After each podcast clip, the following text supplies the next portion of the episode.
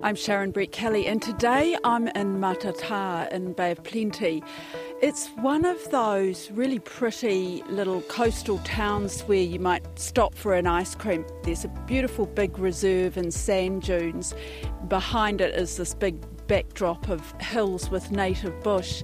But something happened in 2005 that changed this town forever. A landslide of rock, wood, and mud came thundering through. The whole neighbourhood just filled up with mud and debris. Didn't know where it came from. I was thinking, oh my God, what is that? He said, get in the f- truck because he knew it was bad. 34 properties, including 16 homes, have been identified as so prone to debris and heavy flooding that the District Council's own papers warn of, and I quote, loss of life risk. So today the detail is looking at what happened to this town and the people here after that massive landslide and how in the end the council decided to go with a managed retreat and what can be learnt from that very fraught and drawn out process. You can't anticipate people's connection to the land and the house and how powerful that is, you know, and how incredibly upsetting it can be to to be told that you have to leave there. So, you know, it, it is definitely a traumatic process, and I wouldn't want anybody to treat it lightly. That Stuff's Nikki McDonald, who's written many stories about Matatā. It's the only time a managed retreat has happened in New Zealand, but now it's being looked at as an option for coastal towns at greatest risk from sea level rise and other flood prone areas. I'm Jeff Farrell, and Manager of Strategic Projects at the Whakatane District Council. Okay, and Jeff, we are on Clem Elliott Drive in Matatā. We're standing right outside a house that's surrounded by high fencing and s- signs saying danger, no entry construction site. Tell me about this place. Well, this is the last of the houses in the Awatarariki High Debris Flow Risk Area, which is being, um, this one's being demolished.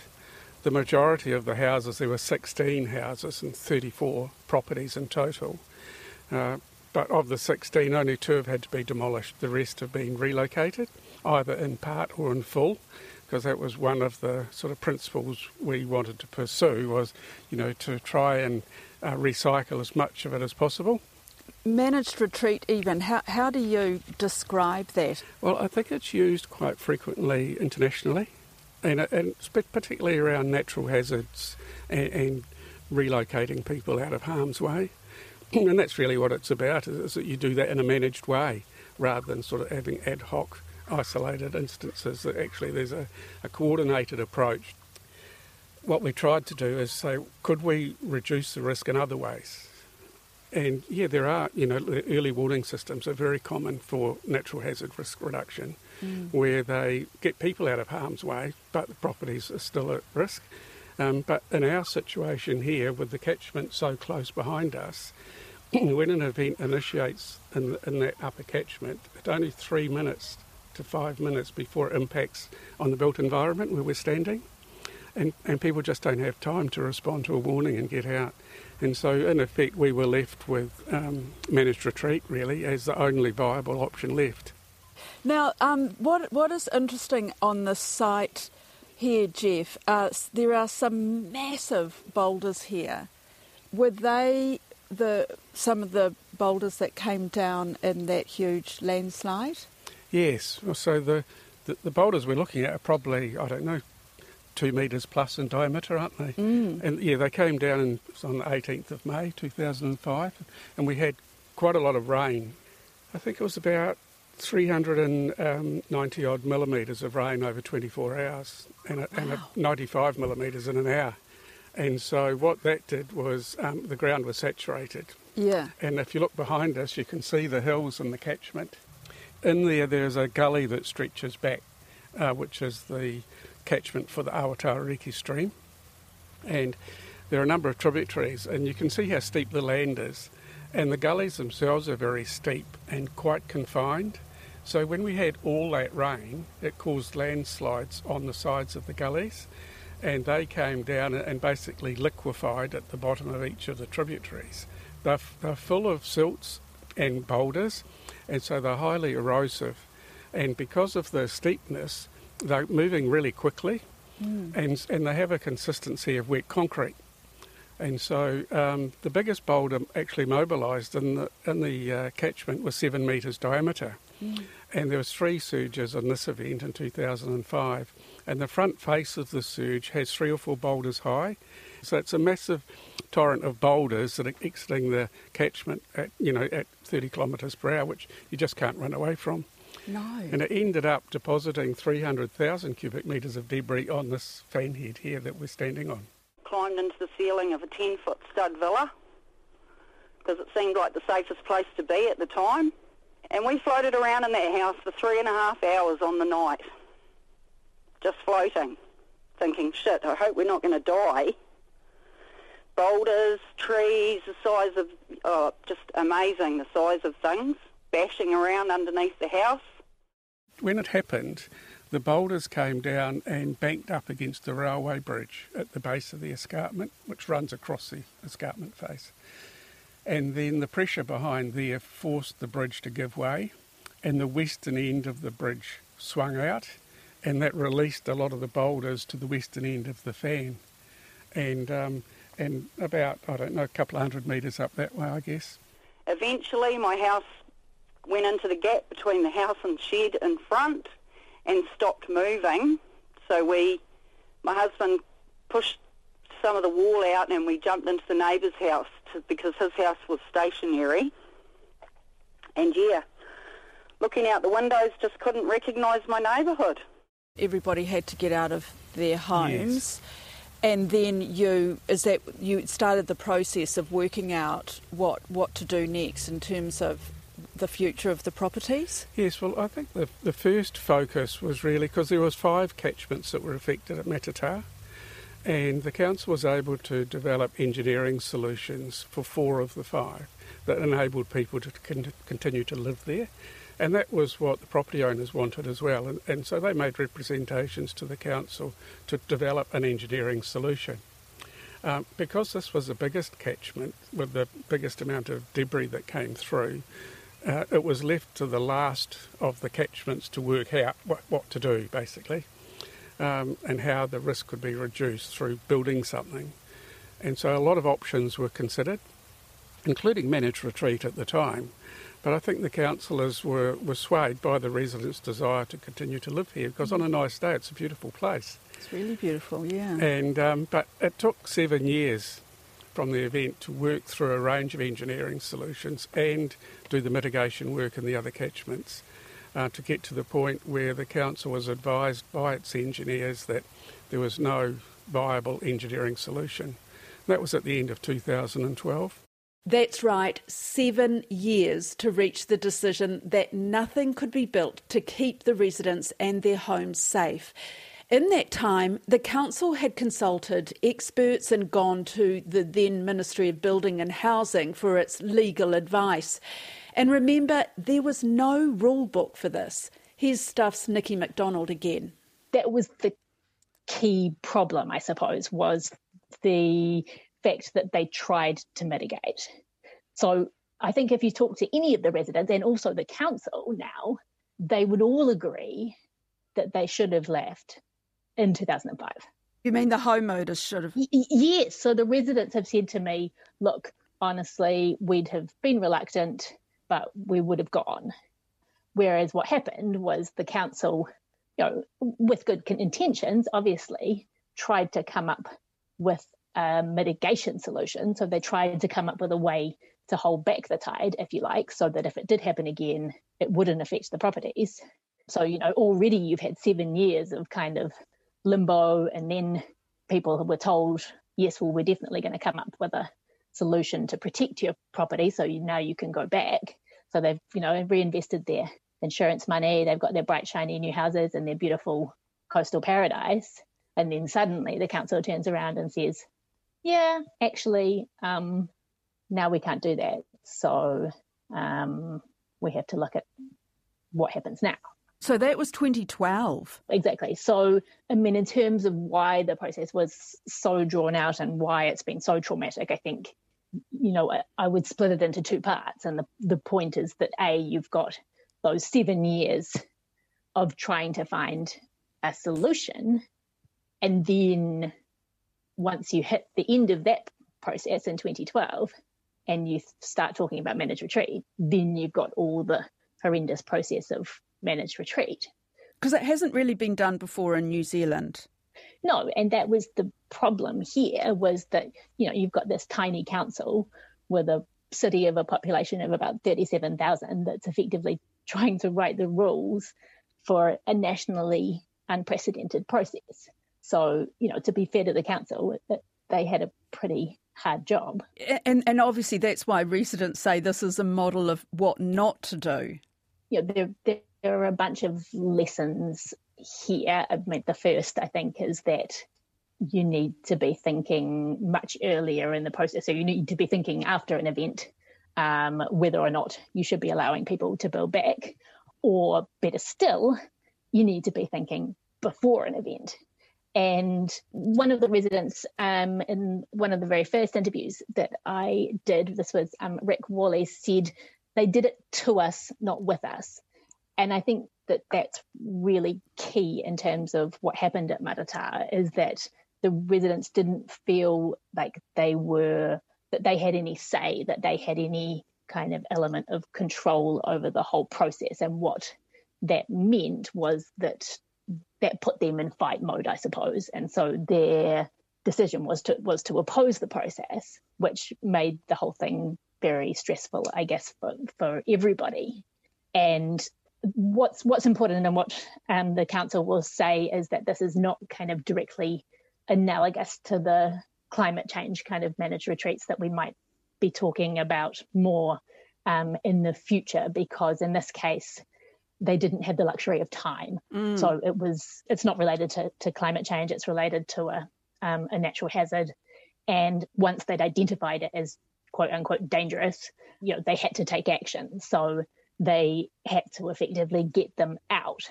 So you didn't have the um, option of, I guess, foreseeing this problem um, and talking about it in advance of the event. But I think that would have, you know, in terms of lessons, that would make a huge difference if councils can work with communities um, who are in potentially at risk areas before a major event happens to decide collectively, well, what are going to be the trigger points? What are the next steps? What does the community want? Um, because I think then you have a collective process, and that would have really changed the way that the residents felt about the whole process. So it's 2013, and the council takes a different tack, a planning approach where it creates a natural hazard risk management framework. The one that we were referred to by international experts was the Australian Geomechanics Society for Landslide Risk Management, which was well accepted internationally as a best practice document. Because I think the important thing is, um, you know, when you're looking at letting people remain, you've got to be confident that it is safe for them to remain there. And so um, we didn't have a lot of data around how often this happens and could there be bigger events. And the valuable information came from local tangata whenua who had intergenerational knowledge um, of previous events. And so we were able to identify that there had been previous events, some bigger than the 2005 event. And as we worked through the risk assessment exercise, we were able to um, sort of have an idea of when you factor in climate change effects, which will be increased storm events, particularly um, in this area, that the frequency will likely increase, which again increases the risk. Mm. Uh, and so the, the result of the risk assessment was that it was very high internationally in terms of loss of life risk, and that's what this program is based on, is protecting loss of life. Uh, and then we, would, we were faced with a situation of what to do, because as you said, there was no planning framework in place, no mm. guidance, no documents nationally. With that high risk data in hand, the Council got further advice from the Ministry of Business, Innovation and Employment which validated its own belief that building on the land was not appropriate. Around the same time, the Bay of Plenty Regional Council changed its natural hazard policy, meaning risk had to be taken into account. And so that placed an obligation on the council that it had to do something. It couldn't just do nothing and, and let people elect themselves to whether to stay or not. And, and so, with that in mind, we then proceeded through and had developed up a managed retreat proposal that we then took to regional council and government to try and secure some funding. Could anything have been done better to make it, you know, less traumatic for the residents? Uh, yeah, I think there are definitely things could be done a lot better than what we did. You know, 17 years from the time of the event to now, and, and the last houses you can see we've just acquired um, isn't reasonable. You know, it's not a reasonable time period for people to be subjected to uncertainty, mm. stress about another event happening while they're still living here, uncertainty about funding packages.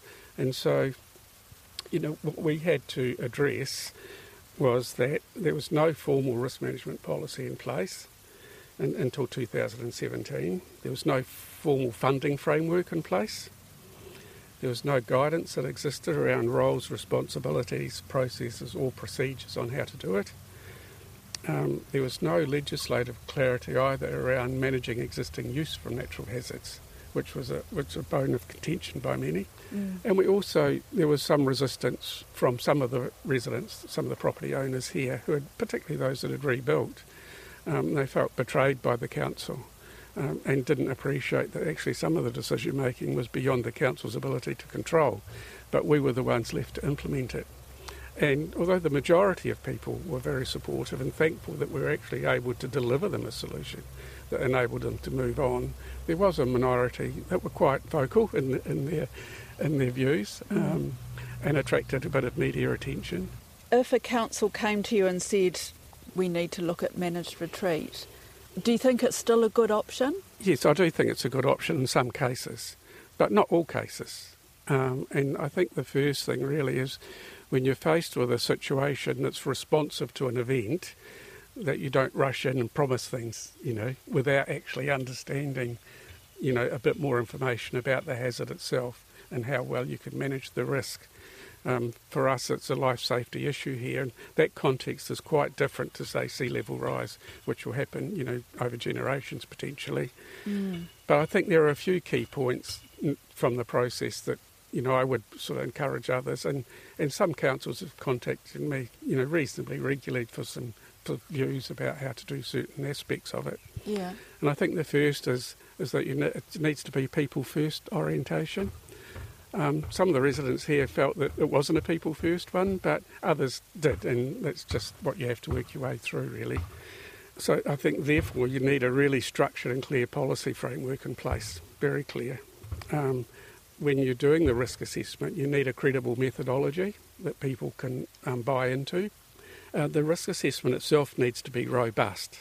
There needs to be some common understanding from not just the residents and, and the council, but government and regional councils about what levels of risk are tolerable, intolerable, or, or acceptable. And I think uh, there needs to be a shared understanding at the community level about individual and collective risk. You know, at what point um, is it unreasonable for a person to stay and put members of the community at risk trying to rescue them? I think if setting up a program, you need to have strong QA processes with some independent validation of, of how the project is going. QA is? Quality assurance, I'm sorry. Yeah. Yeah. yeah. Everyone's got to be confident that the process is fair, it's equitable, and, and that there's no um, bias being applied. Mm. And, and when you're acquiring property, there needs to be, again, a fair, transparent process. Um, and the same with when you're doing settlement arrangements. You need to be flexible. You know, like we varied the deposits we paid for people to allow them to put deposits on other properties that they wanted to buy, and staggered time frames to meet their needs rather than just being hard and fast on us. Here's the time frame you're in or out, basically. Yeah. Another key element is making sure there's sufficient funding available, and that the funding itself actually carries through amongst the funding partners to the end of the program. So when you do have inflationary um, issues impacting on the overall budget, that there's still room for some discussion about a top up to the budget. Um, and I think the last thing really uh, is to be very clear about what's the end use of the land that you're acquiring. Um, some people here felt the council was buying it to sell it to developer to build hotels, you know, um, but that just wasn't the case at all. And I think if we'd been clear at the front end that we were going to merge all of the titles into one title and it would be used um, as a reserve to link to the coastal reserve behind us, then I think that would have maybe uh, um, alleviated some of the concerns that surfaced. Nikki McDonald says many of the residents affected by the managed retreat have left Matatā. Some did not want to stay in the town, others could not afford to.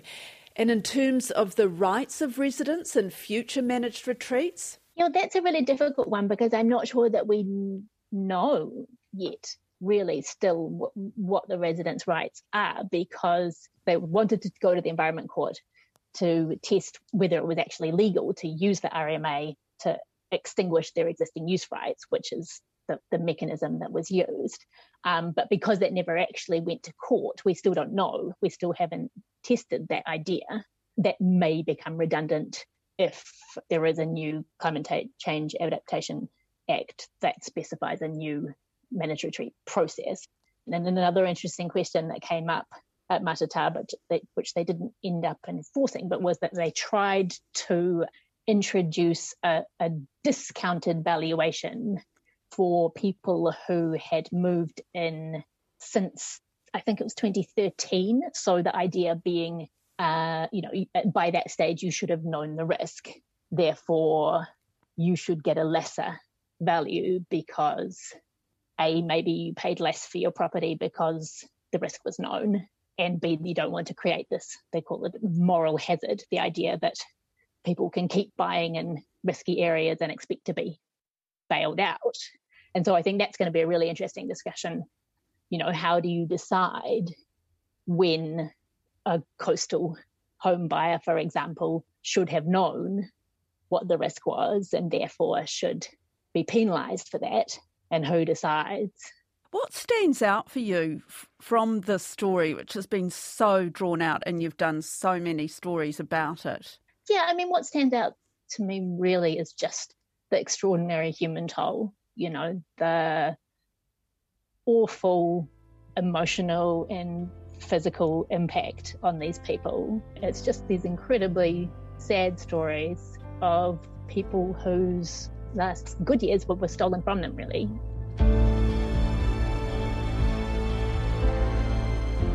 That's it for today. I'm Sharon Brett Kelly. The Detail is public interest journalism funded through New Zealand On Air and produced by Newsroom for RNZ. You can get us downloaded free to your mobile device every weekday from any podcast platform. Today's episode was engineered by Jeremy Ansell and produced by Sarah Robson. And thanks to Nikki McDonald and Jeff Farrell. Ka kite anō.